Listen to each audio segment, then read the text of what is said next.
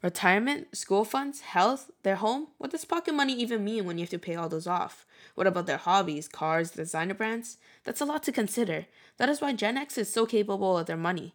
Think about your parents. Have you thought about how they could afford to pay your school fee, pay rent, mortgage, and with all that still being able to put food on the table and buy your needs? And that's not including their personal benefits.